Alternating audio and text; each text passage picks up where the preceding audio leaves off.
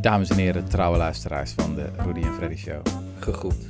Jesse Frederik, het is weer zover. Ja. We hebben weer een auteur in de uitzending die het belangrijkste boek van het moment heeft geschreven. dat Ik meen je eh, niet. kan alleen maar beginnen met superlatieven hierover. Ja. Ehm, bij ons in de studio is Een hele grote denker. aangeschoven Thomas Oudman. Hallo. Ook eh, een zeer gewaardeerd collega, mag ik trouwens eh, zeggen. Eh, Thomas, jij hebt een boekje geschreven. De titel is Uit de shit. Klopt. Pleidooi voor meer boeren en minder Minder vee. Ja. Ehm, dat is zo'n vonkje in de reeks die Ja. de correspondent Ja. maakt. Van ja, lekker pittige pleidooien in, wat is het, 80 pagina's of zo. Wat mij betreft best goed concept. Want eigenlijk zijn de meeste boeken, laten we wel zijn, Jesse, Ja. zijn te lang. Jij kan erover meespreken. ja, nee, dat heb ik natuurlijk met heel veel boeken. Dat eigenlijk dat je gewoon op pagina 50 wel ongeveer weet wat ongeveer betoogd zal zijn. Ja. Maar dan moet je er nog 300 doorgaan. ja, Zo van bij 50 weet je zo wel dat, dat de mensen deugen. Maar dan... Nou, dat wist je bij de titel al ongeveer. Ja, ja, precies, precies. Ja, of, of dat ze het nog niet zo bedoeld hadden met die toeslagenaffaire. Dat het, eh, precies. Ja, ja. ja. Maar Thomas, jij hebt dat anders aangepakt. Je hebt gewoon een helder, bondig betoog over hoe we uit de shit eh, gaan komen. Dat was de bedoeling. Ja. Eh, de shit in kwestie is eh, Shit. Mest. Ja. Gewoon echt ja. vrij letterlijk Ja. shit. Ja, poep. Eh, of, of in eh, deftig wetenschappelijk jargon eh, stikstof. Ehm, er is Ja. natuurlijk een enorme crisis momenteel. Of alles is tegenwoordig een crisis. maar in ieder geval een probleem in Nederland. De stikstofcrisis noemen we dat dan. Ja, Ehm, ja, het stikstofprobleem. de boel ligt plat. Dat heeft heel erg te maken met de manier waarop we boeren. En ehm, wat ik dus zo vet vond aan je boek... is dat je begint met een heldere uitleg... over hoe dit systeem eigenlijk werkt. Hm. Van hoe maken we ons voedsel eigenlijk? Dus ik dacht, misschien is het aardig om daar te beginnen. ja. Eh, dit heeft misschien ook iets te maken met je achtergrond. Ben je nou getraind als bioloog? Of hoe ben je... ja, ja, ja. Ik ben, ik ben bioloog. Tot drie jaar geleden was ik gewoon hardcore onderzoeker en wel vogelonderzoeker. Lijkt ver van je bedshow als het over landbouw gaat. Nou ja, dat zijn er steeds minder, toch? Vogels. Valt het mee? Nou, de- niet alle vogels. Volgens waar ik aan werkte, steltlopers. Ja? Dat zijn ook weidevogels en watvogels. Dat is, eh, ja, nee, als je van opbeurende verhalen houdt alleen maar, dan moet je dat niet gaan studeren. Nee, nee, nee, nee. En toen heb je een sprong gemaakt naar de journalistiek. Ja, En dan is natuurlijk de manier waarop we gaan omgaan met natuur en landbouw is ja, een van de grote thema's. ja, ja, ik wilde, ik had mezelf gepitcht als correspondent ecosystemen, maar dat vond Rob Wijnberg te ingewikkeld woord. En eh, hij zei eh, voedsel, daar willen mensen iets over weten. En ik denk dat hij wel gelijk heeft. En het klopt ook eigenlijk wel, want als je, ja, je wilt toch schrijven over de, over de spanning, zeg maar, tussen de, in de maatschappij, tussen mensen en de natuur. En de manier waarop wij verbonden zijn met de natuur is voedsel. Ja. Zeg maar, dat is fundamenteel waarom wij het ecosysteem nodig hebben. En je schrijft dat je eigenlijk, een kort boekje, maar je hebt eigenlijk drie jaar aan gewerkt. Wat heb je Ja. in die drie jaar gedaan? Nou, het eerste stuk wat ik schreef was al, moest ik even in één dag, terwijl ik nul weet, journalistiek ervaring heeft, even een explainer over de stikstofprobleem. Dat was toen rapport Remkes of zo. Ja. eh, dat is ook alweer drie jaar geleden, ongelooflijk. Aha. Mijn, mijn missiestuk was om helder te maken waar ons voedsel eigenlijk vandaan komt. En nou ja, helder te maken. Dus wat ik me voor dat stuk realiseerde, was dat geen mens een appel kan maken. Dus niks zo simpel eigenlijk eten als gewoon een appel, plukje van Mhm. de boom. Maar niemand weet hoe je een appel maakt. Dat kan alleen een appelboom doen. Mhm. Je kan wel ervoor zorgen, en dat is precies wat boeren doen, zorgen dat die appelboom goed functioneert en dat het goede appelras is enzovoort enzovoort. Mhm. Maar eigenlijk al onze voedselproductie zit zo in elkaar. Eh, voedsel maak je niet van grondstoffen, maar je manipuleert, beheert de natuur op zo'n manier dat die zelf eigenlijk voedsel voor ons maakt. Ja, ja, dus in die zin is het anders dan veel andere producten als een Ja. tandenborstel. of Ja. veel. En zo behandelen we het niet. En daar komt volgens mij komen veel problemen vandaan. Ja. En daar, daar ben ik eigenlijk over gaan schrijven. Oké, zullen we daar dan beginnen? Eh, Ja. hoe, hoe maak je een appel? Ja, ja dus, dus dat weten we niet. ja, ja, maar we kunnen het wel heel goed. Dus je hoeft het niet te weten om het te kunnen. Ja, En we weten ook dat het, eh, ja, dat dat anders is dan een lineair proces. Dat het een kringloop is. Dus Mhm. je, er zitten voedingsstoffen in de grond. Stikstof is een voedingsstof voor planten, maar ook fosfor, allerlei andere. Nou, die halen planten uit de grond. Daarmee groeien ze. Vervolgens eten dieren dat op. eh, schapen of koeien, of wij mensen zelf, of wij eten weer die koeien. Nou, die poepen allemaal, wij en ook dieren. En dat zit ook weer vol stikstof. En dat komt weer terug in de bodem. Daar wordt het verteerd door bodemorganismen. En weer eigenlijk klaargemaakt voor planten. Ja. Nou, dat weten we eigenlijk allemaal. Maar we hebben we focussen ons eigenlijk heel erg op één deel van dat proces vaak. Dus gewoon de groei van planten. Maar het deel wat onder de grond zit, namelijk de afbraak van al die mineralen om ze weer beschikbaar te maken voor de plant, dat vergeten we eigenlijk vaak. Ja, kan je daar eigenlijk bij beginnen? Want Ja, goed, we zijn jarenlang, eh, of eeuwenlang, millennia lang jager-verzamelaars geweest. Toen hebben we pak een beetje 10.000 jaar geleden de landbouw uitgevonden. En we hebben Ja. duizenden jaren op een bepaalde manier die landbouw bedreven. Waarbij je een beeld schetst van dat bodemleven dat een cruciale rol speelde. ja. Wat gebeurt er in die bodem? absoluut. Bodem zit vol leven. Dus je moet voorstellen, het ecosysteem onder de grond is minstens even groot als het ecosysteem boven de grond. Alleen we zien het niet. En het is ook eigenlijk niet te zien, omdat lucht niet doorzichtig, of eh, ja, lucht is doorzichtig, Mhm. maar aarde niet. En dat hebben we gewoon grotendeels genegeerd. Dus ook de wetenschap is eigenlijk pas net daarmee bezig om dat echt in kaart te brengen. Van schimmels weten we echt nog geen procent van alle soorten schimmels die er zijn. Er is onderzoek naar gedaan. Mhm. Allerlei dieren, nematoden, beerdiertjes. Je stapt hier uit de deur, je tilt de stoeptegel op. Je vindt ze in overvloed. Allemaal nieuwe soorten die nog niet beschreven zijn door de wetenschap. Nou, Hm. al dat leven onder de grond. Wat dat bijvoorbeeld doet, is het afbreken van organisch materiaal. Dus plantenmateriaal, blaadjes die van de boom vallen, maar ook planten die gewoon doodgaan, wortels onder de grond Mhm. afbreken. En die weer maken tot producten, tot, tot, eh, tot actieve mineralen noem je dat, die weer beschikbaar zijn, die planten weer kunnen opnemen. En sterker nog, ze helpen planten ook om dat op te nemen. Hm. Dus ja, plantenwortels onder de grond, die spreiden zich uit. En dat doen wortels om zeg maar een groot oppervlak onder de grond te hebben en om bij de mineralen te kunnen. Maar schimmels bijvoorbeeld, ehm mycorrhiza, die, die eh, schimmels, die eh, helpen planten enorm om dat oppervlak nog gigantisch te vergroten. Dus je kan zo schimmelnetwerken onder de grond. Als je die van een theelepel aarde uit, achter elkaar legt, dan zijn flinterdunne strengetjes, dan is dat, kan het kilometers lang zijn. Oh. Huh. En dat is een netwerk wat zich in de hele grond eigenlijk uitstrekt. En die voedingsstoffen naar planten toebrengen. En zo dus voor planten mogelijk maakt om niet alleen bij hun wortels, maar voedingsstoffen uit de hele grond te verkrijgen. En als je dan inzoomt op stikstof, Ja, daar spelen ze ook in principe een ja belangrijke dus zij rol in. geven stikstof aan de plant. En stikstof is een van de belangrijkste ingrediënten eigenlijk om een plant te maken. Dus als je wil dat blaadjes gaan groeien, als je wil dat je bloemkool gaat groeien, als je wil dat je appel gaat groeien, dan is stikstof een van de belangrijkste. ja, ja. samen met eigenlijk water en koolstof. Maar dat, dat weten we allemaal heel goed. Maar stikstof, eh, daar is vaak ook een gebrek aan. De Je weet dat een plant water nodig heeft en zuurstof. Ja. Eh, trouwens geen zuurstof, eh, koolstof, dus CO2 nemen planten op. Dat halen ze uit de lucht. Maar waar ze vaak een tekort aan hebben, is stikstof. Hm. De hele natuur is eigenlijk voor een groot deel, of alle planten, een groot deel gebouwd op de schaarste van stikstof. Ze zijn heel efficiënt met stikstof en ze hebben allemaal trucs om, om stikstof eh, te Hm. verkrijgen. En Dus als je, de- zegt vrucht, sorry, als je zegt vruchtbare grond, Ja, dan zeg je eigenlijk heel vaak grond met veel stikstof erin. in elk geval grond met veel bodemleven, En ja? waardoor eh, die continu stikstof produceren. Oh ja, ja, ja. En onvruchtbare grond is dus grond met weinig bodemleven. Ja, ja, en weinig dood organisch materiaal om weer mineralen van te maken en weinig leven om dat te doen. Ja, ja, ja. Dat is een arme bodem. Want wat zijn manieren om stikstof in de bodem te krijgen? Dus eentje is dus, zei je, organisch materiaal. Dus Ja, eigenlijk eh, ja.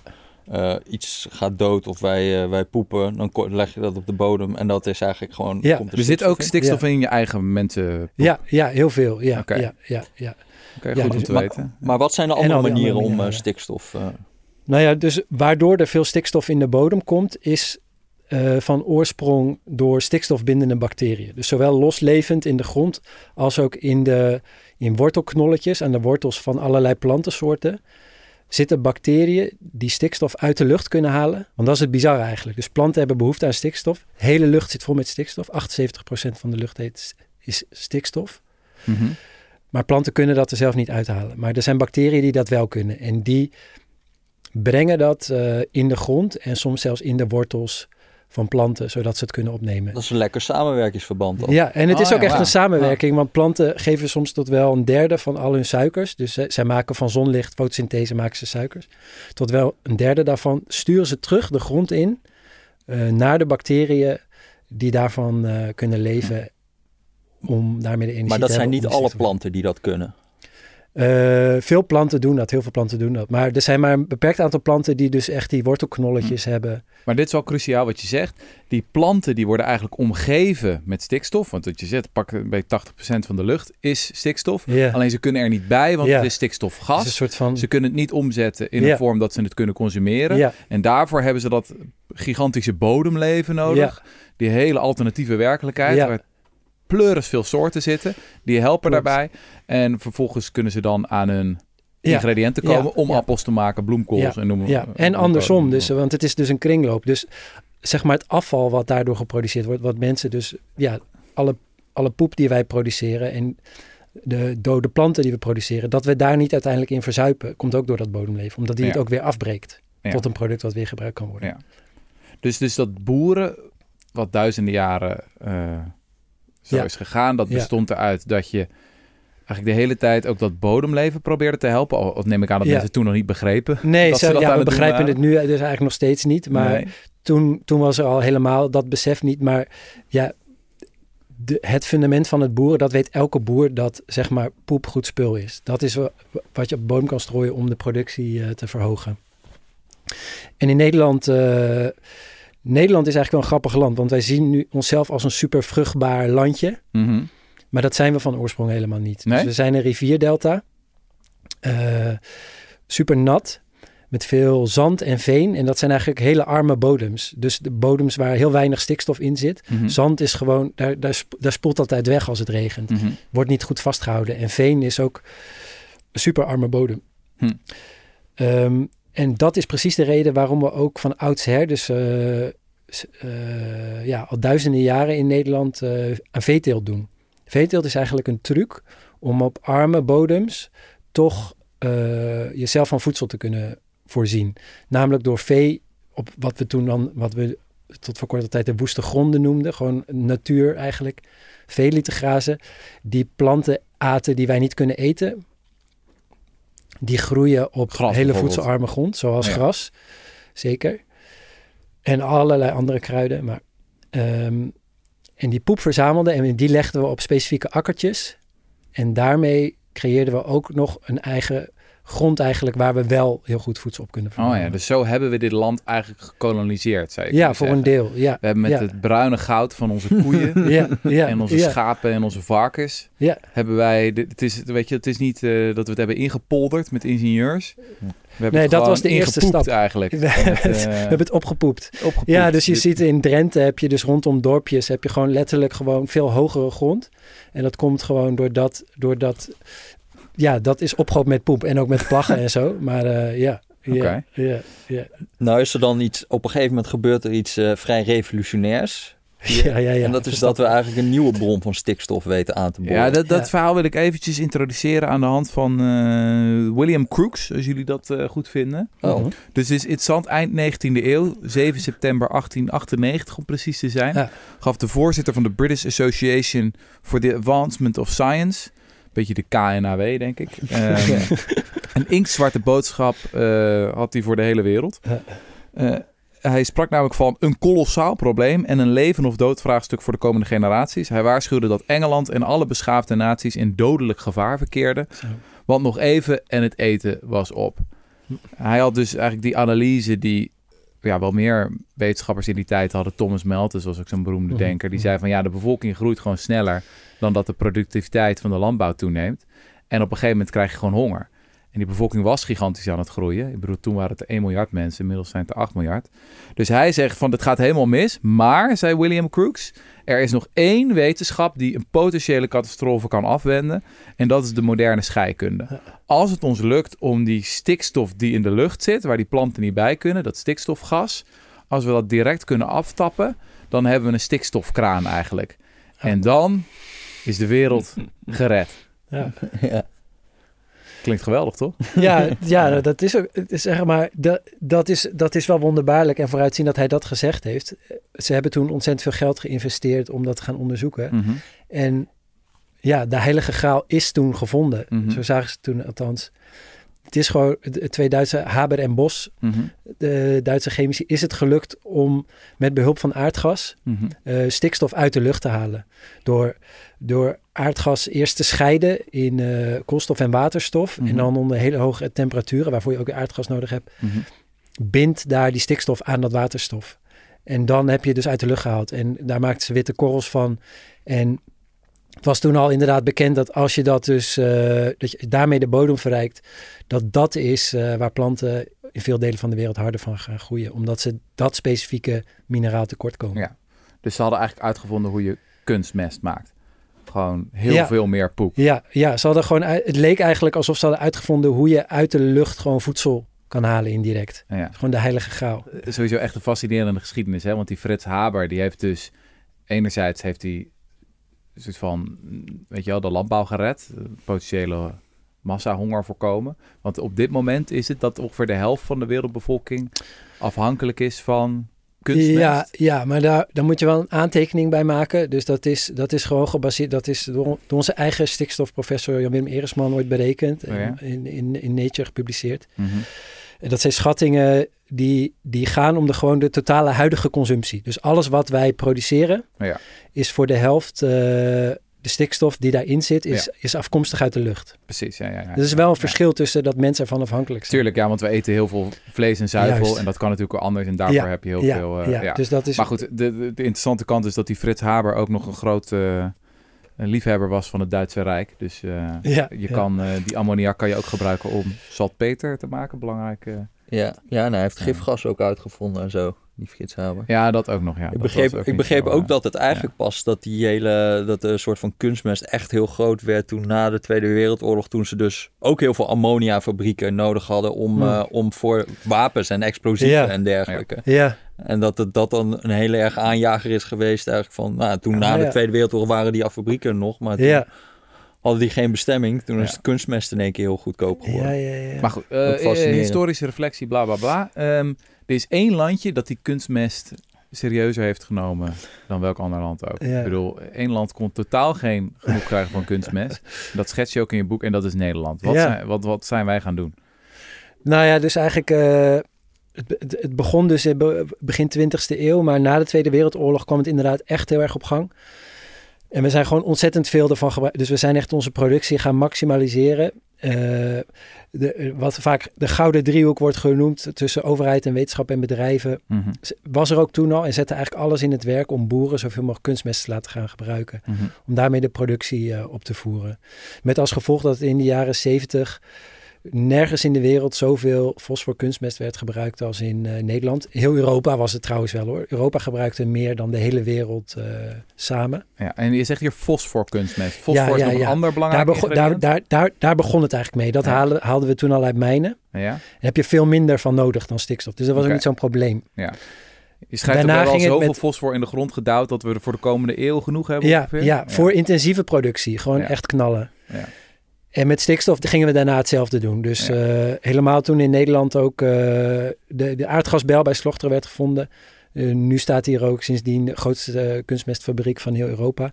Zijn we gigantisch veel kunstmest gaan produceren en deels ook zelf gaan gebruiken. Ja. En toen is dat ook geëxplodeerd eigenlijk in heel Europa. En dat is de manier waarop we zo ongeveer de vruchtbaarste grond ter wereld hebben gekregen. Ja, nou, ik weet niet of wij de vruchtbaarste grond ter wereld hebben. Andere landen hebben ook gewoon hele vruchtbare grond. Ja. Oekraïne heeft misschien bijvoorbeeld wel de vruchtbaarste grond ter wereld. Maar in ieder Dus geval heel vruchtbare grond, want we hebben een hele productieve landbouw, toch? We hebben een productieve landbouw, maar dat moet je wel loszien van de vruchtbaarheid van onze eigen bodem. Hm. Dus eh, ja, we, we, we koketteren er vaak mee dat we de tweede grootste voedselexporteur ter wereld zijn. Mhm. Dat komt ook voor een heel groot deel door wederuitvoer. Dus het voedsel wat we eerst importeren en weer exporteren. Mhm. Zonder, als je dat niet meerekent, zijn we het helemaal niet. Maar we produceren ook heel veel voedsel. En dat is eigenlijk vooral heel veel dierlijke producten ook. En dat is wel dankzij kunstmest. En, maar ook heel erg dankzij krachtvoer. Wat we ook gewoon weer importeren uit andere landen. Hm, hm. Dus dat, eh, dat is eiwitrijk voedsel. Dat is eigenlijk ook, ja, je kunt zeggen een manier om stikstof in de kringloop te brengen. Om stikstof als grondstof te gebruiken om vee spieren te laten groeien, zeg maar, in eieren en melk. Ja, ja, ja. ja. Is om, ja, je eh, schrijft ook, er zijn twee stikstofkranen eigenlijk in Nederland. Ja, Eén is gewoon de poep die we ja, direct op het land gooien. ja, En de andere is de eh, hoe zeg je dat? Het gaat eerst dan dat er, weet ik veel, soja verbouwd wordt of zo, ergens ver weg. Ja. Daar wordt krachtvoer van Ja. gemaakt. Ja. Eh, dat wordt weer opgegeten door onze dieren. Ja, Die dieren poepen het weer uit. En Ja. dat is ook weer... ja dus kunstmest en krachtvoer. Dat zijn de twee eigenlijk kranen die we aan de... Zo, als je die kringloop in je hoofd hebt van planten, Ja. zeg maar, van stikstof, hebben we twee kranen eigenlijk uitgevonden waarmee we stikstof die kringloop inpompen. En dat zijn krachtvoer uit het buitenland en, eh, en Ja, kunstmest. maar die de krachtvoer wordt ook gemaakt met Is ook weer met kunstmest. kunstmest. Dus Dus uiteindelijk wij- is alles kunstmest. Ja, uiteindelijk is het allemaal kunstmest. Ja. Zeker. Ja, ja, ja, dus wij produceren ook de kunstmest die vervolgens naar Brazilië wordt geëxporteerd, waar ze dan weer soja maken en wij dan weer de, die soja importeren om die aan varkens te voeren, die dan weer poepen. Ja. Vooralsnog eh, hoor ik eigenlijk vooral hoe, hoe kunstmest en hoe, eh, hoe eh, mest en eh, stikstof eigenlijk de, de, de opbrengst verhoogt. Ja. Wat zijn dan de grote nadelen eigenlijk van, van al die stikstof? Ja, het probleem is dat, dus zoals we al hebben geconstateerd, de, de landbouw een kringloop is. En je kunt raden wat er gebeurt als je twee kranen openzet in een kringloop. Dan hoopt het ergens anders op. Mhm. Hmm. In dit geval is dat in de poep. We produceren in Nederland echt een onvoorstelbare berg poep. En dat niet alleen veel van de stikstof uit die poep ga- komt in het water terecht, eh, nadat we die op het land hebben uitgestrooid, en in de lucht. Dus ammoniak eh, komt ook uit mest vrij. Mhm. En die gaat de lucht in en dat is eigenlijk, eh, dat slaat dan elders weer neer. Dat is wat we nu het stikstofprobleem dus noemen, omdat die stikstof in natuurgebieden terechtkomt. En daar ook eigenlijk eh, al onze natuurgebieden bemest. Ja. Want we hadden in de jaren tachtig en zo hadden we zure regen, toch? Dat Ja. was toch eigenlijk ook het Ja. stikstofprobleem, alleen dan Deels. een nog... Samen met zwavel, Ah, ja. Pup. Ik weet, Ja. ja. sorry, ben ik ook niet heel goed in. Ja.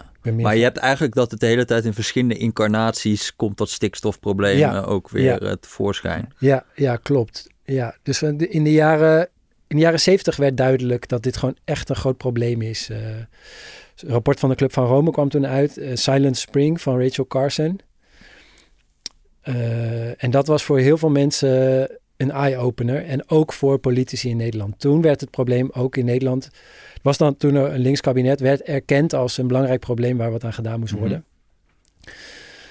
En sindsdien eh, ja, zijn er een heleboel pogingen gedaan om dat te doen, maar is nog steeds het probleem niet echt Mhm. opgelost. Kan je nog even eh, een bredere schets geven van alle Ja. problemen die worden veroorzaakt door die enorme ja, ja. tsunami van stikstof? Want we hebben het over Ja. thema's als Ja, biodiversiteit bijvoorbeeld. Die is Ja, dus heel dat is, zwaar eh, afgenomen in ja. Nederland. ja, Waarom neemt biodiversiteit af door meer stikstof? Je zou zeggen meer eten voor iedereen. ja.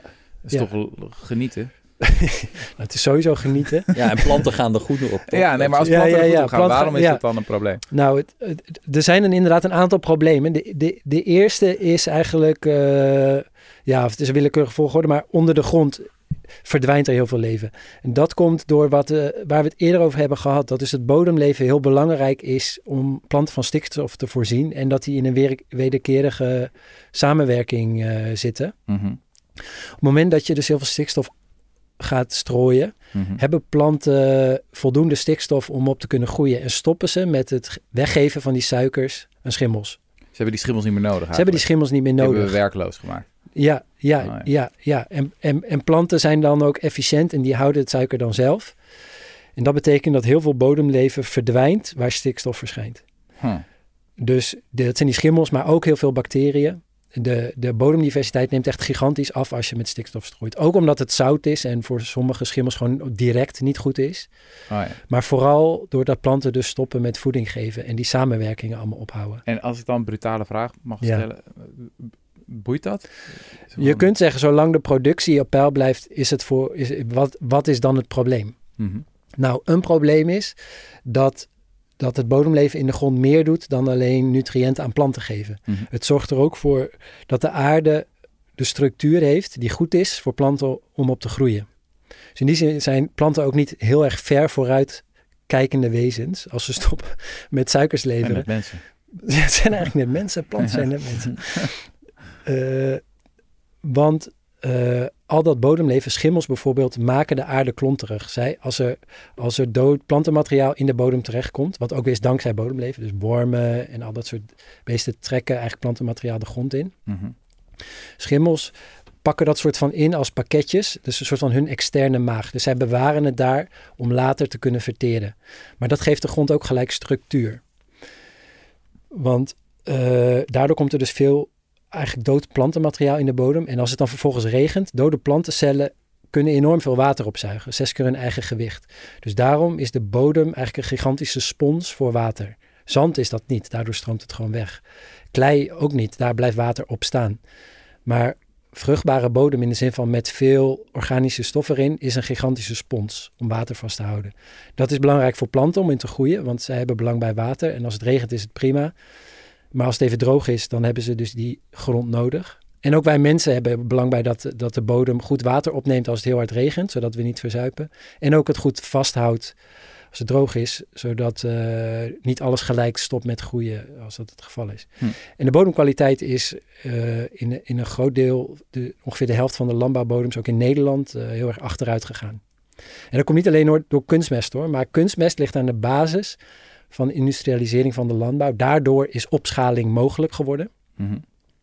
Met een heel nieuw landbouwsysteem tot gevolg. Met, waar we landbouwgrond recht hebben getrokken met uh, tractor, steeds zwaardere machines, steeds meer ploegen. Landbouw, dus een verdichting van landbouwgrond, zodat wa dat is een beetje de, de, het jargon voor het feit dat water niet meer goed in de bodem kan trekken, dat zijn structuur verliest. Ja. Komt ook door al die andere dingen. Maar zijn boeren dan extreem kortzichtig? Want jij zegt eigenlijk van ja, door, door die bodem zo te vernachelen, worden ook hun eigen opbrengsten uit. Ja, dus de opbrengst uh, volgens sommige schattingen is die in Nederland 10% lager dan die zou zijn met een hogere bodemkwaliteit. Maar hij wordt wel steeds hoger. Dus het zijn dan wel andere factoren die daar weer tegenin gaan. Of? Ja, dus de opbrengst is hoger doordat er ook dat we ook meer grondstoffen aanmoedigen. Dus de efficiëntie, als je het ecologisch bekijkt, de stikstofefficiëntie, dan is die behoorlijk slecht. Dus die geloof ik van onze veehouderij maar 30%. Dus 70% van de stikstof die we aanvoeren gebruiken we helemaal niet. Dat was vroeger meer. Mm -hmm. dus maar als je het economisch kijkt, kijk, boeren, boeren bekijken het economisch in veel gevallen. En, en, en, en de landbouwindustrie is in zich heel gebouwd om, om eigenlijk de economische opbrengst. En dat lukt ons tot nu toe aardig goed. Ja, ja. dan is het aan die kant gewoon de oplossing van bijvoorbeeld de kunstmestfabrikant. Van nou, dan gooien we er toch gewoon nog meer kunstmest op. Ja, uh, ja. Ik heb weer nog wel een leuk prijsje voor je. Ja, dan nou kom je ook bij andere negatieve gevolgen. Je zei al, het bodemleven gaat naar de knoppen. dat vinden die schimmels denk ik niet zo heel leuk. Ja, maar er zijn dus ook allerlei planten die verdwijnen. Bodemkwaliteit gaat achteruit. Ja, sowieso van dat hele systeem heeft er gewoon voor gezorgd dat...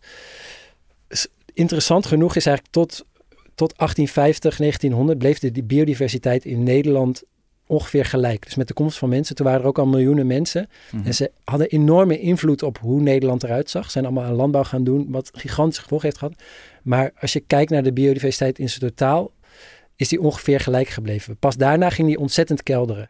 Dus kunstmest was eigenlijk de eerste manier waarop we de natuur niet langer nodig hadden om ons stikstof te leveren.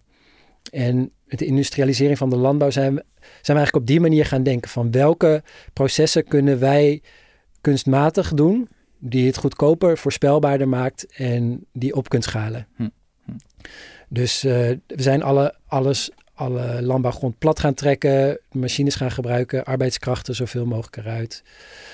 En zoveel mogelijk biodiversiteit eigenlijk ook eruit. Zoveel mogelijk onvoorspelbare natuur wegdoen. En in plaats daarvan kunstmatige alternatieven, zoals bestrijdingsmiddelen bijvoorbeeld. Ja. Niet allerlei insecten waarvan je nooit precies weet of het wel gaat werken en wat die precies gaan doen. Ja. Maar gewoon DDT om uh, alles dood te spuiten. Controleerbaar, beheersbaar. Ja. Maar ik vond het ook interessant dat je uitlegt in het boek hoe de voortplantingsstrategie van sommige planten heel goed gaat. Op zo'n bad van stikstof en andere niet. Dus je hebt van, wat is het, brandnetels. Ja die zitten dan eigenlijk normaliter in een heel stikstofarme, poeparme omgeving. Wachten zij op het moment dat er een beetje poep voorbij komt. En dan pakken ze die poep en dan gaan ze heel snel groeien. Ja, dan pakken ze het weg voor de neus van andere planten. Zeg ja, precies. En dat zijn heel goed, ah, een beetje van die, uh, die, die, die, vreten alles, alles Vreetzakken, ja. Uh, en ja, het is als je dan ineens in zo'n stikstofbad zit, ja, dan, dan kan je dat de hele dus tijd doen. Dan zit je eigenlijk de hele tijd te ja. bingen, de hele tijd je vol te vreten. Dat is dus een ander probleem. Nemen die brandnetels het helemaal over.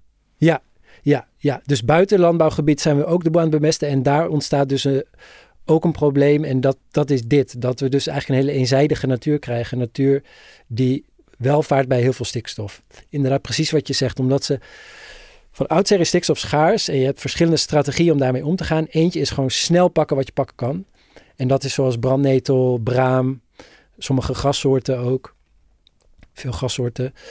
Eh, een andere strategie is om juist heel zuinig te zijn. Mhm. En van oudsher kwamen die dan ook aan bod. Op een gegeven moment is die stikstof dan in een natuurlijke setting op, die brandnetel. En dan verdwijnen de brandnetels weer, omdat die niet heel efficiënt ermee omgaan. En dan zijn alle orchideeën, eh, allerlei kruiden aan de beurt. Dus heel veel bloeiende planten eh, die tot voor kort eigenlijk heel veel in Nederland voorkwamen. Eh, hadden die strategie. En die verdwijnen eigenlijk grotendeels. Hm. En van sommige van die planten zijn zelfs hele ecosystemen afhankelijk. Dus veenmos is misschien wel de makkelijkste. Dus dat is een mosje wat verder, verder een niet zeggend mosje is. Maar het vormt eigenlijk de basis waar vervolgens het hele ecosysteem op draait. Dus als dat mos verdwijnt, dan verdwijnt eigenlijk het hele veen, het ecosysteem van veengronden zoals we die kennen. Hm, hm. En hetzelfde geldt voor duingebieden. Als je die stikstof, dan, dan, dan wordt dat andere natuur. En dat is eigenlijk wat nu de stikstofcrisis is. Dat toch? is wat het gaat toch stikstofprobleem helemaal, is. helemaal over dit probleem dat we bepaalde gebieden in Nederland hebben. En die zijn heide bijvoorbeeld. Ja, En daar hebben we gewoon afgesproken dat zal altijd heide zijn tot nu. eh, en eh, voor zover de Europese Unie reikt. En ja. ja, als je daar dan te veel stikstof aan toevoegt, dan is het geen heide meer. Inderdaad. Ja. Dus van, oorsprong hebben we heel veel heidegebied in Nederland, heel veel veengebied. Ook eh, het grootste aan, aaneengesloten duingebied van heel Europa. Door die toenemende landbouw raakt, door de industrialisering van de landbouw moet ik zeggen, verdween dat eigenlijk allemaal. Dus heidegronden waren vroeger de plek waar we onze schapen lieten grazen. Daarom was het hei. Het is sowieso wel grappig, toch? Want die heide is ook niet echt een soort van oernatuur. Het is ook nee, gewoon dus door dat, mensen dat zou waarschijnlijk een soort wilgenbos zijn geworden, afhankelijk van waar je zit. Ja, wat is überhaupt oernatuur? Dat is de oerknal, is de oernatuur. Eh, ja, de dat is wel. de- nou ja, dat is waar. Dus eh, het is, ja, wat is oer?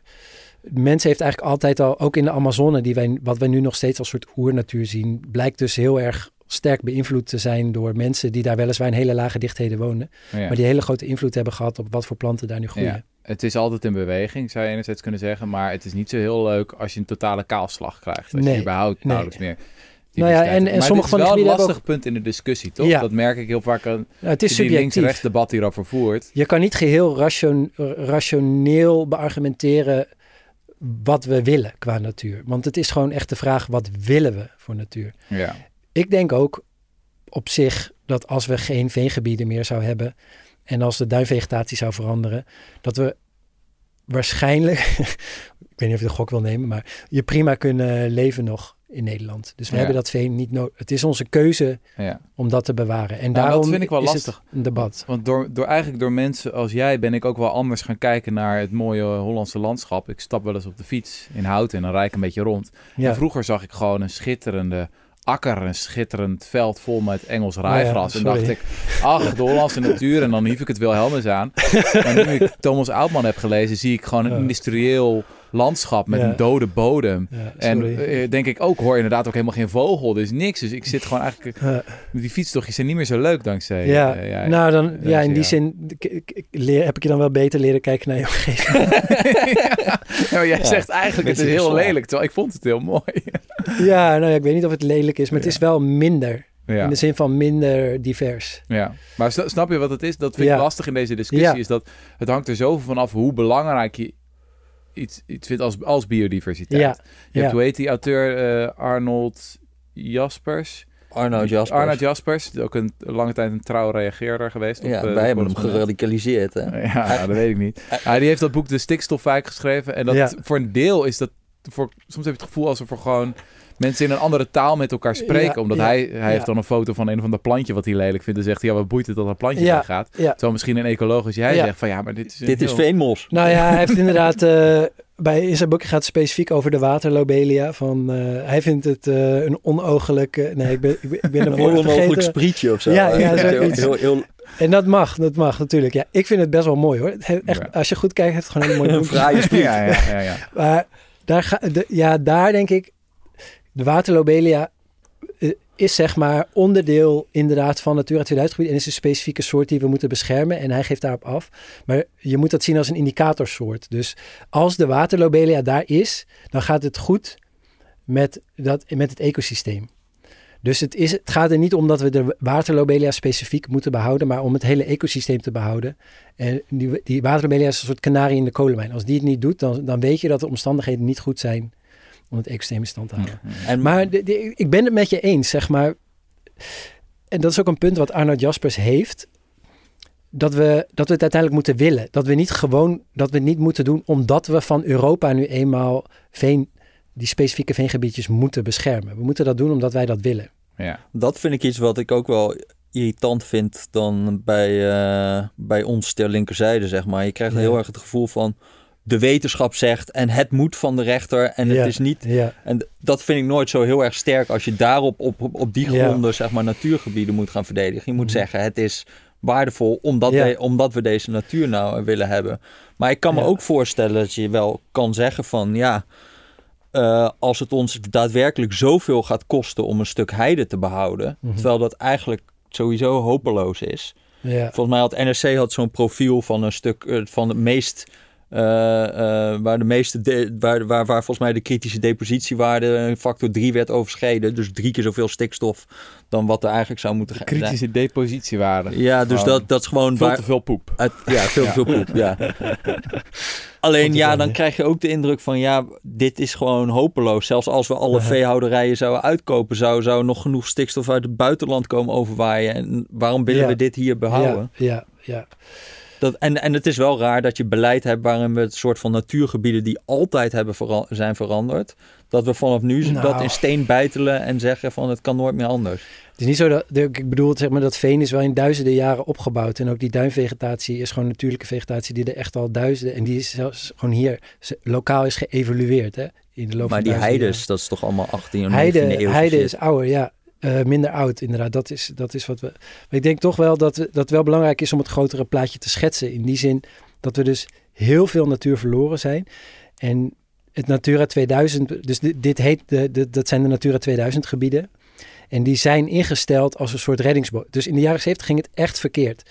Toen is er, zijn die gebieden eh, ingesteld. Eh, uiteindelijk pas in 1992 kwam er dus de habitatrichtlijn, waarin die gebieden op ecosysteemniveau werden beschermd. En dat, dat was een soort reddingsbootbeleid. Dus dit zijn de laatste stukjes natuur die we nu hebben. Deze moeten we bewaren, zodat die soorten overleven. En vanuit daaruit kunnen we dan weer de natuur herstellen. Ja, dat was het, het plan. Dat was het Zo plan. we zetten daar een hek omheen. Zeggen, Ja, het is nooit het plan geweest om te zeggen van dit is gewoon onze natuur. En daar blijven we vanaf en dan komt het verder wel goed. mhm. Maar zo is het wel op een gegeven moment gebruikt. Dus wat we, wat we nu in Nederland doen is proberen natuur en landbouw zoveel mogelijk te scheiden. Dus natuur daar binnen de hekjes en landbouw, nou, overal in de rest van het land eigenlijk zo ongeveer. Twee Mhm. derde van, eh, van, eh, van, van het grondoppervlak wordt gebruikt voor landbouw en de helft van ons, landbouw, van ons grondoppervlak wordt gebruikt om veevoer te produceren. Mhm. Eh, ja, die scheiding werkt gewoon niet goed. Uiteindelijk blijkt dat je dat gewoon niet met een hekje kan scheiden. Dus dat is het stikstofprobleem. Stikstof komt door de lucht daar. En ook natuur overleeft niet op zulke kleine plekjes. En op een gegeven moment moet je gigantische hoeveelheden geld gaan pompen om het op die kleine plekjes wel mogelijk te maken. Dus we moeten zelfs gewoon fucking vossen gaan afschieten om de gutto te redden. Of zo, dat soort belachelijke dingen Mhm. ja, hoe moet je die keuze als mens, maar hoe weet je wat goed is? En dat is dus niet hoe het uiteindelijk zou moeten werken. En zo ontstaat ook het idee dat natuur geld kost. Dat, dat je daar miljoenen in moet pompen omdat dat mooi is om te behouden. Mhm. Eh, wat mij betreft moeten we dat echt veel fundamenteler zien. Dus landbouw is ook natuur. En we hebben belang bij een, een rijke bodem en veel natuur om daarin te overleven. En om daar ook gewoon een mooi landschap van te hebben. Mhm. Om fijn zwem, schoon zwemwater in te hebben. Mhm. Want vergeet je niet dat, eh, dat we nu dus in de zomer nergens kunnen zwemmen omdat er blauwalgen is. Komt ook door deze manier van Die landbouw gaan ook die heel goed op doen. stikstof. eh, ja, stikstof en fosfor zorgt voor algenbloei. Oh ja, ja. Dus, dus het hele systeem samen is een systeem wat de natuur, waardoor de natuur zelf hebben teruggeduwd tot die kleine stukjes. En waardoor je heel ingewikkeld en uiteindelijk gewoon, ja, niet, je krijgt dat beleid nooit echt kloppend. Want het klopt gewoon überhaupt niet, dat idee om het daar. Je zegt eigenlijk, we hebben te lang met een arbitraire scheiding gewerkt. We, Ja. we hebben gezegd, hier is natuur en daar is landbouw. Ja. Hier zijn Natura 2000 gebieden, hier zijn varkenshouderijen, weet je wel. En dat kan gewoon niet. Ja, We leven met één ecosystemen of allerlei vervlochten ecosystemen die hebben invloed op elkaar. En je kan niet van bovenaf een kaartje of kijken naar een spreadsheet en zeggen van daar mag zoveel, daar mag zoveel. Dat is, dat is menselijke hoogmoed in zekere zin. Ja, ja, dat is hoogmoed en het gaat gewoon heel veel geld kosten. Je gooit aan één kant geld in de sloot om eh, heel veel voedsel te produceren met, met veel grondstoffen eh, uit het buitenland. En aan Mhm. de andere kant gooi je ook weer heel veel water in de sloot om de gevolgen daarvan te herstellen. Want wat doen we nu eigenlijk? Want er is dan nu de hele tijd heel veel natuurgebieden waar te veel stikstof neerslaat. Ja. Wat zijn dan de soort van maatregelen om Ja, dat tegen te gaan? Want nou het ja, is dus nog wel heide, toch? wa- Want het wordt wel... Wat, wat ik voorstel is om dus te stoppen met krachtvoer en kunstmest in de veehouderij. Dat gaat enorm veel uitmaken. En dan, als, als er dus minder stikstof uit, dan blijven die veengebieden en die heidegebieden. Kijk, je kan daar dan, he- he- heide, blijft heide dan in principe als je er een beetje schapen laat grazen en zo. Dus dan kan landbouw en natuur gewoon heel goed samengaan. En dan kost het niks, dan levert het ons zelfs iets op. Niet alleen gewoon hele mooie natuur, maar ook kunnen we daar schapen houden. En we kunnen, ja, eh, eh, het zorgt voor eh, genoeg water als het ook een goede bodem is en zo. Dus je hebt daar heel veel profijt van. Dus, dus koolstofopslag. En we hebben het net gehad over al het organische materiaal in de bodem belangrijk is. Nou ja, dat is koolstof. Dus die koolstof die daaruit verdwenen is, is als CO2 de lucht ingegaan. In die veegebieden is dat extreem, gaat het nu nog steeds heel hard door. 3% van de broeikasuitstoot van Nederland is doordat we die veegebieden ontwateren voor landbouw. Ja. En daardoor CO2 eruit vrijkomt. Ja, ja, ja, ja, ja. ja, er is ook een link met klimaatverandering. Ook met die koeien die scheten laten, toch? Dat is weer methaan. en ja, dat is methaan. ook weer op. ja. Dus dan Ja. zie je weer dat dat ook allemaal Maar, dus je stelt eigenlijk voor, we gaan terug naar de landbouw van voor 1913. Ja, dat moet, je had tijdens ik het boekje las, had ik soms een beetje die vibe. Ja, Ja, een beetje ja, dat ja. de vroeger was alles beter vibe. ja, Toen romantiek. nog het, het, het keuterboertje. Ja, nou ja, eh, kijk, als je het van de, van de natuur bekijkt, denk ik dat het ook daadwerkelijk zo is. Toen was alles beter. Dus toen was er gewoon veel meer natuur. Maar ik pleit, ik heb natuurlijk, ik pleit er helemaal niet voor om terug te gaan naar keuterbu- keuterboertjes. En ik Mhm. snap dat je daaraan denkt als ik dus weilanden beschrijf met, met, met eh, gutto's en kievieten zoals je die vroeger had. Maar dat betekent niet dat daar ook weer een boer in moet met een paard en een schoffel. Mhm. Je hebt gewoon in Nederland nu, nou ja, melkveehouderij hè, is, is, is de grootste landbouwsector in Nederland, by far. Dus, dus ongeveer de helft bijna van ons landoppervlak eh, wijden we daaraan. Er zijn ook meer dan 500 biologische boeren. Die gebruiken geen kunstmest en geen krachtvoer. Mhm. Die hoeven echt niet eh, in, in, in het zweet des aanschijns te beulen.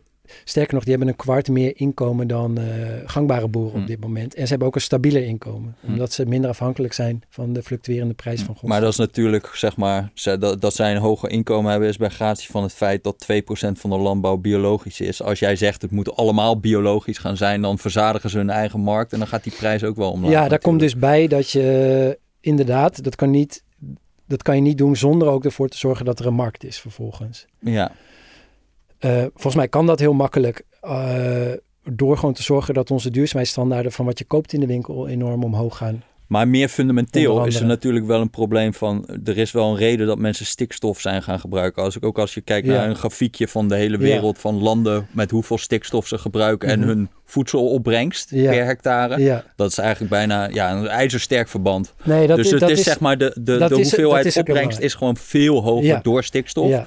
Ja. En eigenlijk zeg jij, we moeten gewoon veel meer grond gaan gebruiken. Nou, ik, ik maak me er een beetje van af doordat ik het alleen over de veehouderij heb.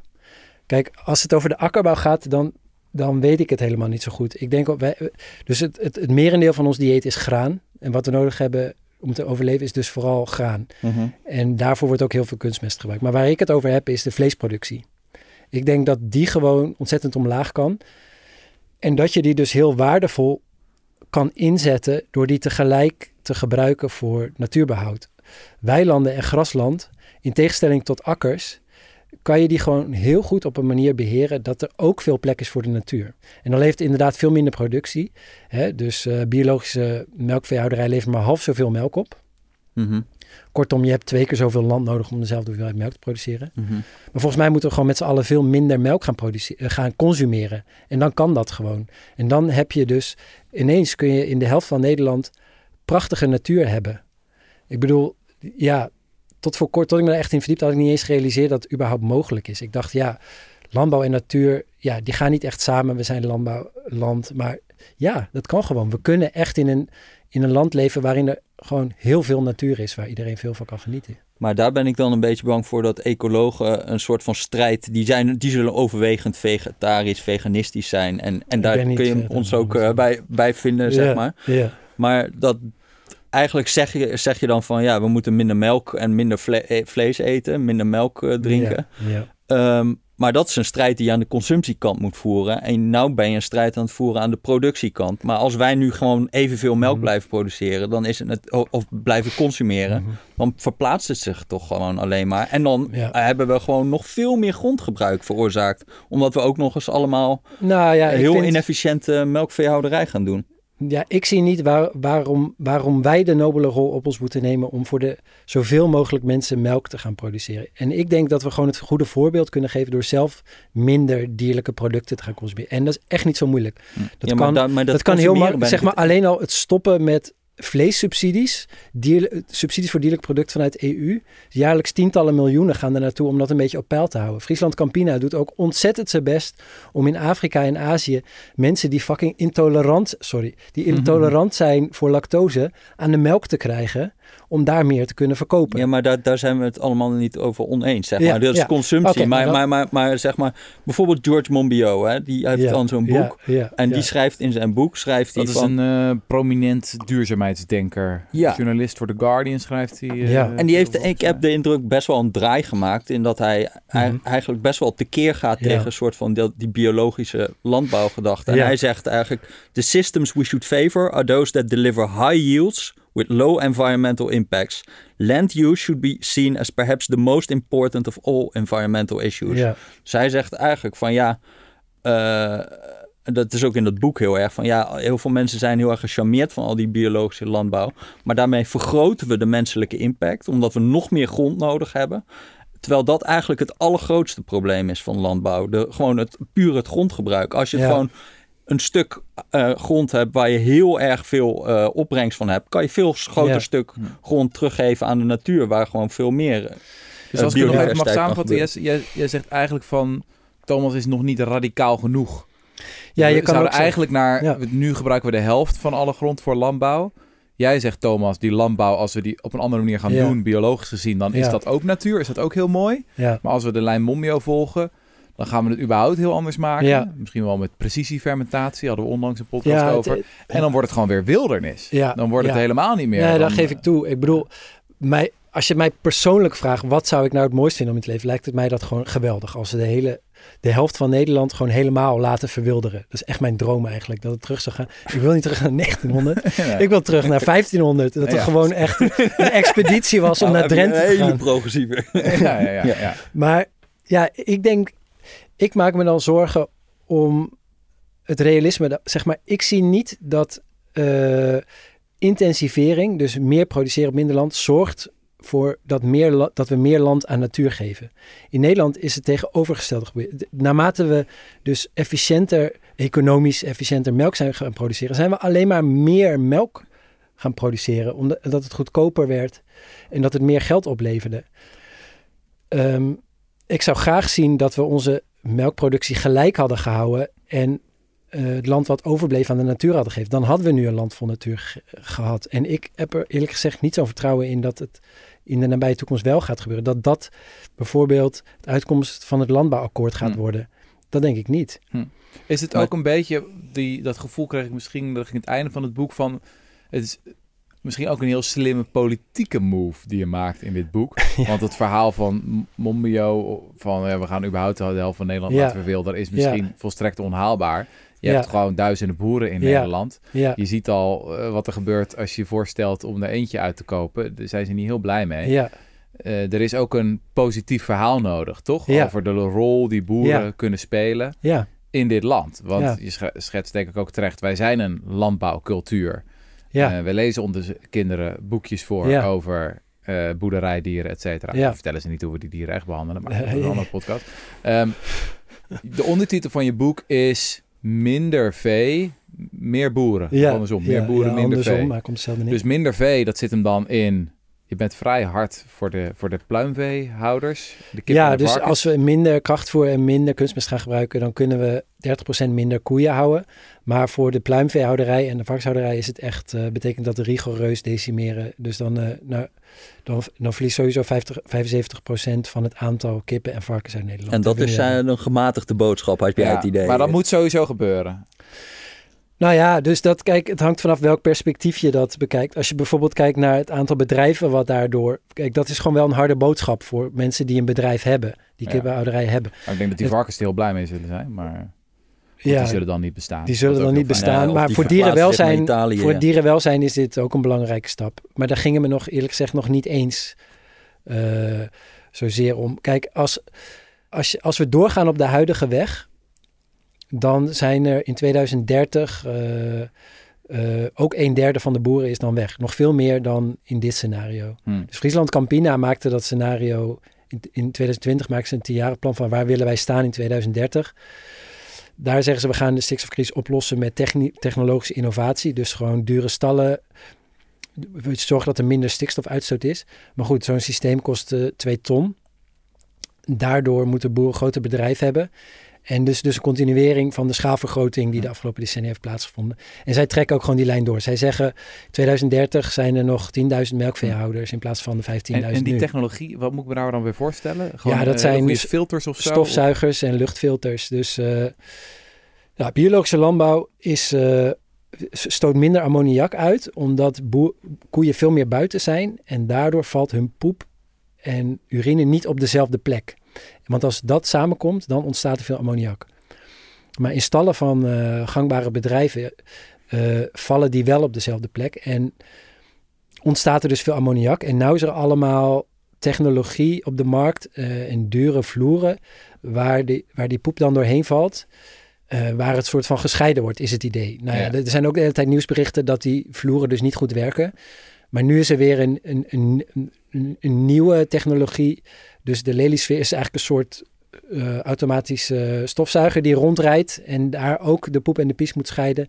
En die wordt dan in combinatie gebruikt met enorme afzuigers, waardoor er minder Ja. eh, stikstof in de lucht Is dit ook het verhaal wat BBB omarmt? ja, die, Dus die die, promoten dus echt een vanuit- specifiek apparaat. De Lely-sfeer is volgens hen eh, de oplossing voor het stikstofprobleem. En zij gaan er dus ook vanuit dat we straks minder boeren hebben.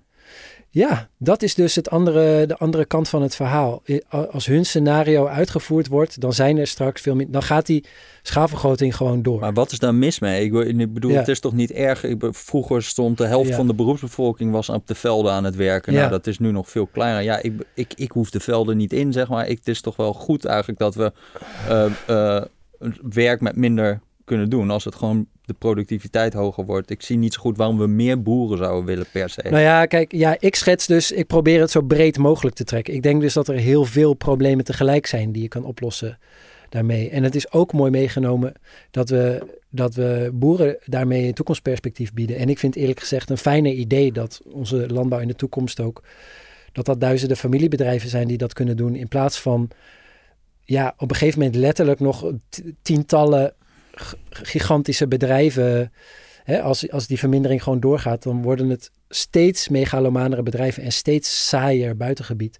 Naast natuurlijk nog dat, dat die oplossing van die stofzuigers alleen maar een oplossing is voor de stikstofuitstoot in natuurgebieden. En al die andere problemen waar we het over hadden gehad, de vervuiling van het water, eh, meer klimaatverandering, eh, achteruitgaande bodemkwaliteit, daar heeft die oplossing helemaal niks mee te maken. Dus daar zul je dan nog weer een aparte oplossing allemaal voor moeten verzinnen. Ja, want dat is wel ook iets wat ik een beetje denk dat, dat eh, alle ecologen ook wel een beetje machiavellistisch zijn geworden. En nu zoiets hebben van, nou hebben we dat stikstofprobleem met die vogel- en habitatrichtlijn. Nou, Ja. eindelijk een concrete knuppel om mee te gaan mappen. Ja. En dan komen, worden nu in één keer allemaal revolutionaire teksten en boekjes geschreven over hoe we de hele veehouderij kunnen opdoeken. Want dat is de enige oplossing die mogelijk is.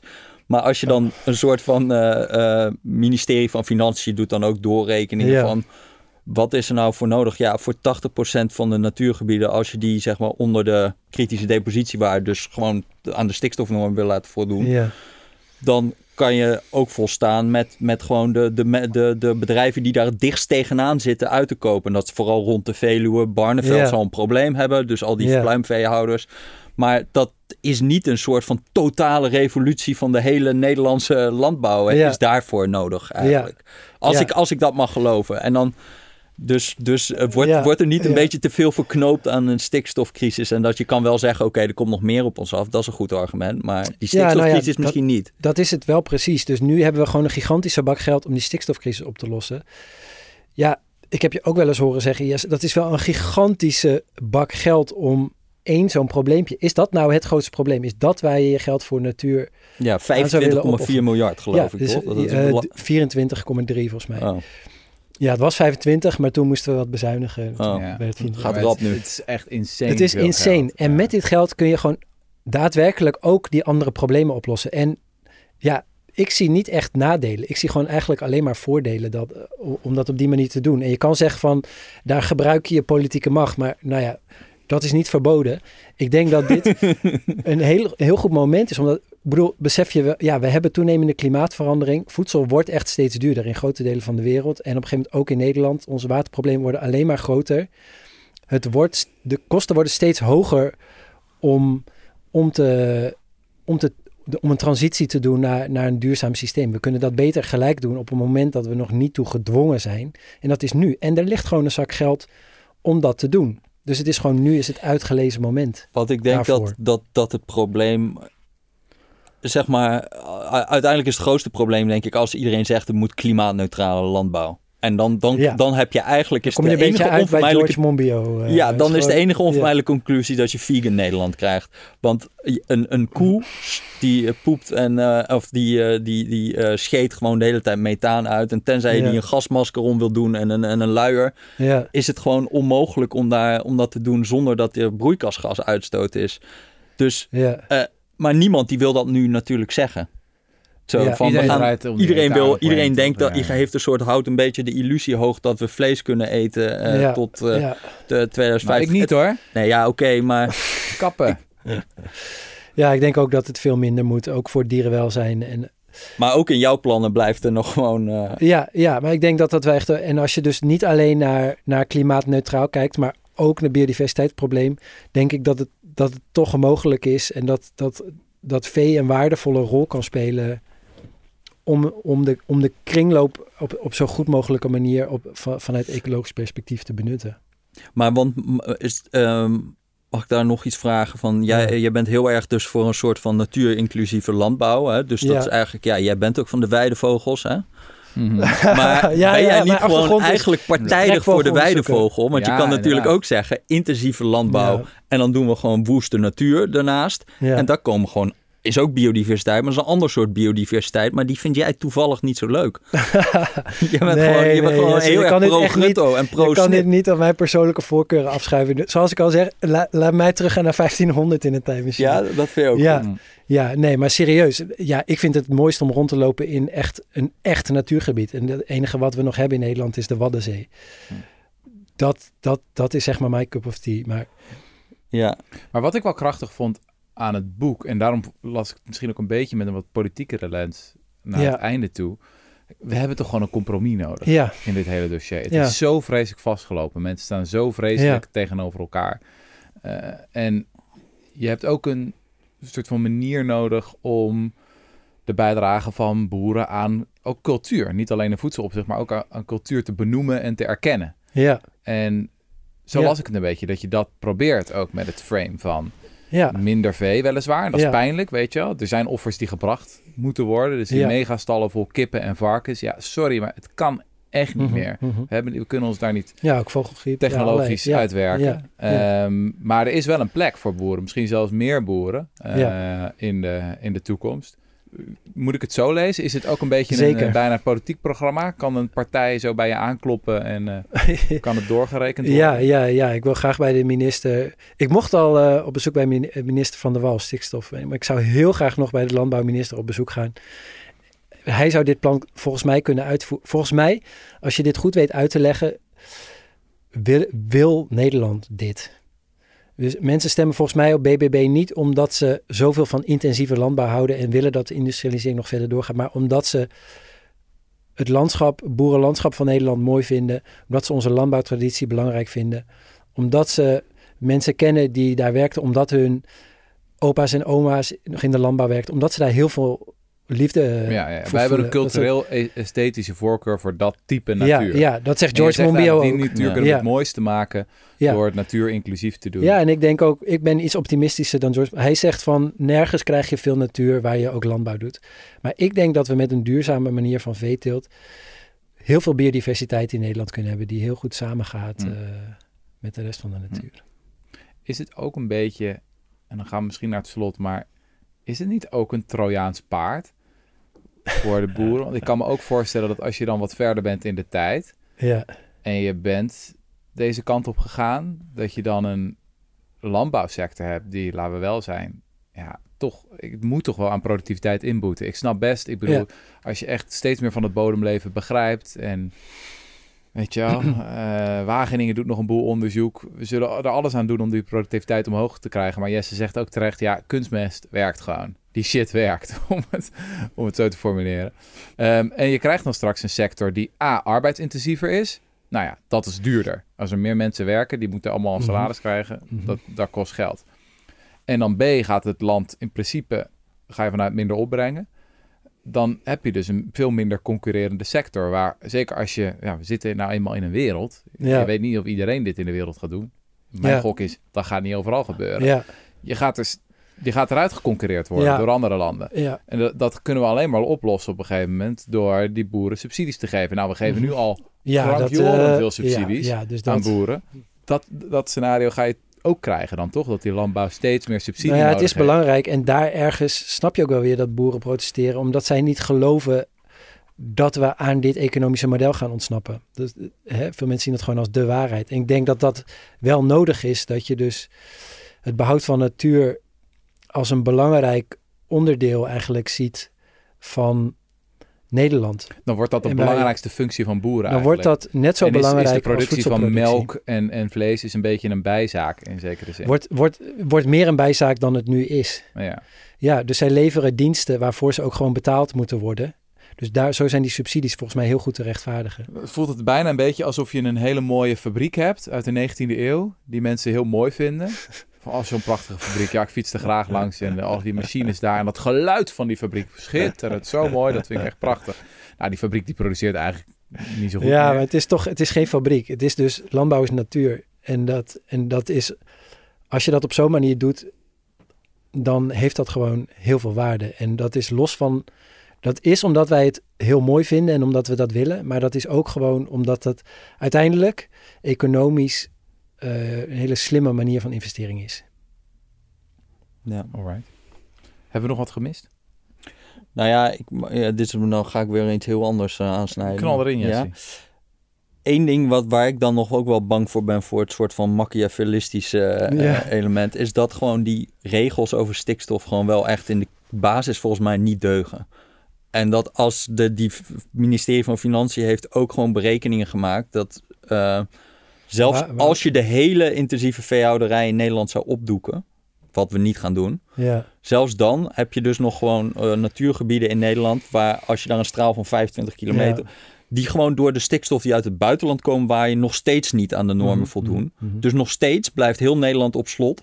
Nee, nee. Zelfs als je de alle, eh, alle, alle, Ja. alle veehouderij zou opdoeken. Nou, uiteindelijk is het wel zo dat de Europese Unie eh, mede bepaalt of dat nog op slot zit. Eh, dus EU-commissaris Sinkevicius, die is dan van natuur, die gaat hierover. Die heeft gewoon letterlijk gezegd van... Jullie verdienen wisselgeld als je eerst maar eens concrete, meetbare resultaten behaalt. Als je minder stikstof gaat uitstoten. Dat is wat we nu al tien jaar lang niet doen. Hè. We zeggen de hele tijd, nu gaan we het echt doen, nu gaan we het echt doen. We hebben nu een fantastisch rekenmodel. Nu hebben we een handelssysteem waarmee we met elke handeling 30% gaan verminderen. Nul. Nou, de we afgelopen hebben tien jaar wel- heeft ja, de landbouw, is de landbouw niet minder stikstof gaan. afgelopen tien jaar. ja. Nee, ja, sinds dat Arius er dus is, sinds het systeem zo werkt als het nu werkt, is het niet gebeurd. Dat is waarom ze nu zeggen, deze weg is doodgelopen bij deze, klaar. Jullie gaan het over een andere boeg gooien. En als dat meetbare resultaten levert, dan gaan we praten over wisselgeld. Dat heeft hij Dus we hopen eigenlijk op de genade van de eurocommissaris, maar we kunnen wel accepteren dat, die, dat de regels nu, in hoe ze nu zijn, gewoon eigenlijk totaal onredelijk ja, dus zijn. we, we, we, we, we hebben ons verplicht om natuur te beschermen die we, die we niet kunnen be- beschermen. Dat is een gevolg dus ja, waar we het eerder over hebben gehad. Het is heel ingewikkeld om natuur te behouden in een samenleving waarin die geregeerd wordt door een industrie die, waarvan die, nat- waar die natuur ten koste van gaat. Ja, maar zijn dat, al is- dat is dus het verloren. punt. Zelfs als we die hele industrie zouden opdoeken, zou het nog steeds niet. Zouden we die natuur Ja, maar goed, dat is dus een, een, een klein deel van die natuur. En een, een heel groot deel van de natuur gewoon wel, zeg maar. nee, ja, dat zijn in mijn- 20% van de gebieden en die liggen over heel, over, als je daar een cirkel van 25 Ja, kilometer ja. omheen tekent, is dat heel Nederland. Ja, ja ik heb, dus ik heb zelf een stuk geschreven over hoe debiel die 25 kilometer maatregel is. Nee, en die, is ook, nog meer. die ligt nu voor. Nee, die ligt nu voor bij de rechter en die gaat waarschijnlijk ook afgeschoten worden. Dat is niet een manier. Veel beter kun je zeggen, er is er gewoon een klein een minimum hoeveelheid. En echt een kleine hoeveelheid, maar waaronder het niet boeit. Ja. Dan gaat heel een groot deel van Nederland wel van het slot. Want dat is daar wat ze kunnen we daar doen. ook over eens zijn dat zeg maar dat we nu zeggen voor vergunningen 7 gram stikstof. 0,007 Nul- of zoiets. 0,007, sorry, Ja, ik had het ja. nog. eh, Ja, ja, Eh, ja, zeg maar, ik heb ook wel eens naar zo'n studie gekeken over het effect van stikstof. En dat wordt gemeten in tientallen kilo's die ze dan op het ene plotje erbij doen en bij het andere niet. Dus zo zijn die experimenten. Dat gaat niet over grammen, dat gaat over tientallen kilo's. En dan zie je wel een effect, maar dat is ook weer Maar nou niet... oké. Hey, we- maar, maar, het gaat ja. niet over 0,07 Nee, gram. Dat nee. gaat gewoon nergens Nee. over. En dat- dat we, dan, dat we dan een festival of een elektriciteitslijn of weet ik veel wat gaan verbieden vanwege Ja. zoiets miniems Ja. is gewoon, ja, wat mij betreft toch een beetje decadente waanzin. Eh, ja, maar wat de echte decadente waanzin is, is dat we niks aan het stikstofprobleem doen. Dus ja, ik ben het met je eens. We moeten gewoon een klein minimum hebben waaronder het oké is. Want anders krijg je echt rare dingen. Maar laten we vooral oog op de bal houden en het, de echte waanzin oplossen. Namelijk dat we als land niet in staat lijken om een gram minder stikstof uit de landbouw uit te stoten. Ja, maar dat, als, kijk, als we deze logica zouden toepassen op de CO2-uitstoot, dan zou je ook zeggen van, oh, eh, buurtbarbecue verbieden, want dat, dat heeft 5 gram CO2-uitstoot. Ja, zo doen we het toch niet met milieuproblemen. Je gaat ja, toch niet dus een soort van norm zetten die niet? zo, zo, zo Dat extreem is dat niks kan. niet? Bij barbecues wordt toch ook niet verboden? Nee, dus daar, zo doen we het bij CO2-uitstoot niet, maar bij Nee. stikstofuitstoot wel.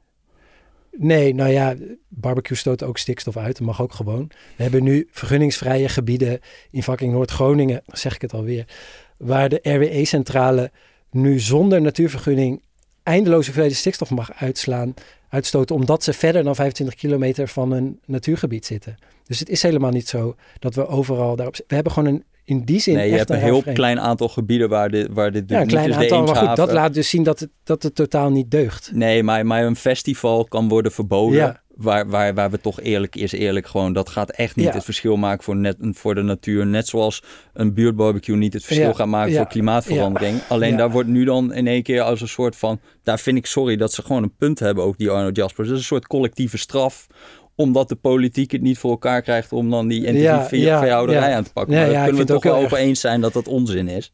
Tuurlijk, tuurlijk. Ja, de simpelste oplossing lijkt me gewoon aan het werk te gaan en dan kan het gewoon weer Ja, en dan hopen op de genade van de eurocommissaris. Ja, ik Nou vind ja, het ook die- allemaal die- best wel nee, nee, nee. onbevredigend. ja. ja, ik schijn dit niet voor je te kunnen oplossen. Nee, het je moet vanavond Nee. weer onbevredigd naar Nee. bed. Ja.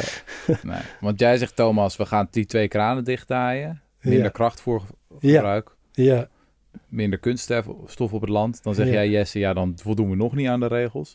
Zelfs al zou je dat doen. Want zo extreem zijn die regels. ja, dat zou je niet aan de regels en wat moeten we dan Ja. doen? Ja, dan moeten we... en Maar dan denk je dat de eurocommissaris wel wil praten. Nou, dat is doen. wat hij heeft letterlijk zegt eh, als, eh, als minister Van der Wal eh, daar op bezoek gaat om te vragen om stikstofruimte. Maar ja. Ja. Ik had toch een beetje gehoopt dat we zouden kunnen eindigen in de JPA's. Ja, dat we ja, als deugdmensen ik onder elkaar. Maar als zelfs de deugdmensen van de correspondent het nog niet eens worden. Dan... Ja. Nou goed, je hebt in ieder geval een aanzet gedaan. Eh, Ja, oh, eh, nou, dat is geprikkeld. Ik ben heel benieuwd wat er met dit manifest gaat gebeuren. Ga je nu verder op mediatour? Ja, ja, ja, Mediatour. Ja, zeker. Ja, dus Andreas van, eh, van, van onze uitgeverij heeft heel hard gewerkt om in alle regionale kranten te krijgen. Nice. Dus ik ben druk en eh, ja, daar kijk ik naar uit. Heb je ook contact met boeren over het... eh, nou, natuurlijk met Eh, een aantal van die bioboeren. ja, Maar ik ja, ben ja, benieuwd, ja, eh, ja. Heb je een idee van hoe dit betoog valt bij de meer... Ja, daar ben ik ontzettend eh, benieuwd naar. Hm. Ja. Nou, wij wensen je van harte succes. Hartelijk dank. Tot de volgende keer. Ja.